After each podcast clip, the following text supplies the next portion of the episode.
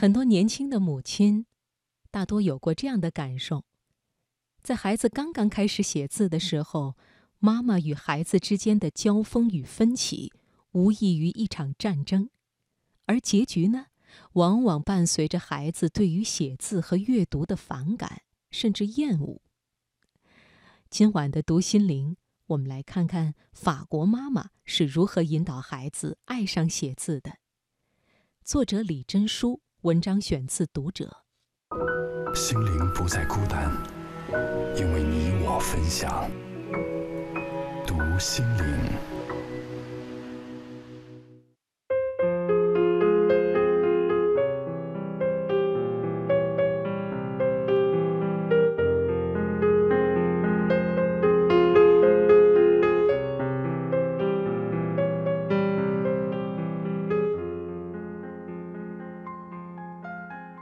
儿子大学毕业后去了法国深造，为了申请研究生，他在一所著名的语言大学里学习法语。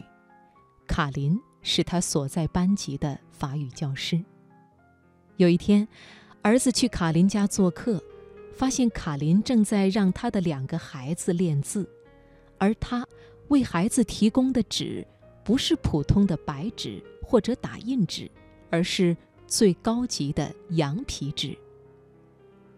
根据自己的经历，儿子实在无法理解卡林的这种做法。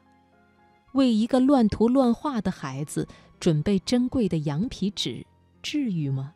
我都没舍得用羊皮纸练字。卡林觉察到他的不解，便开始耐心的解释。在法国，父母在子女婴幼儿时期。便会给他们灌输一种观念，把学习当作娱乐。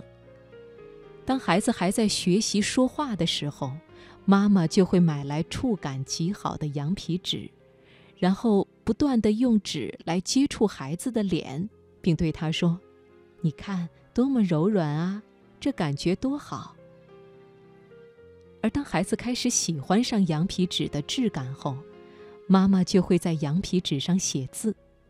一边写字一边对孩子说：“你听听，笔尖跟纸面摩擦的声音，好不好听啊？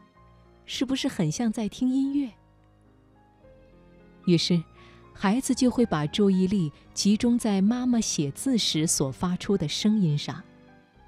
一段时间之后，每当孩子听到这个声音，便会露出幸福的笑容。很快，孩子就会想要自己去尝试。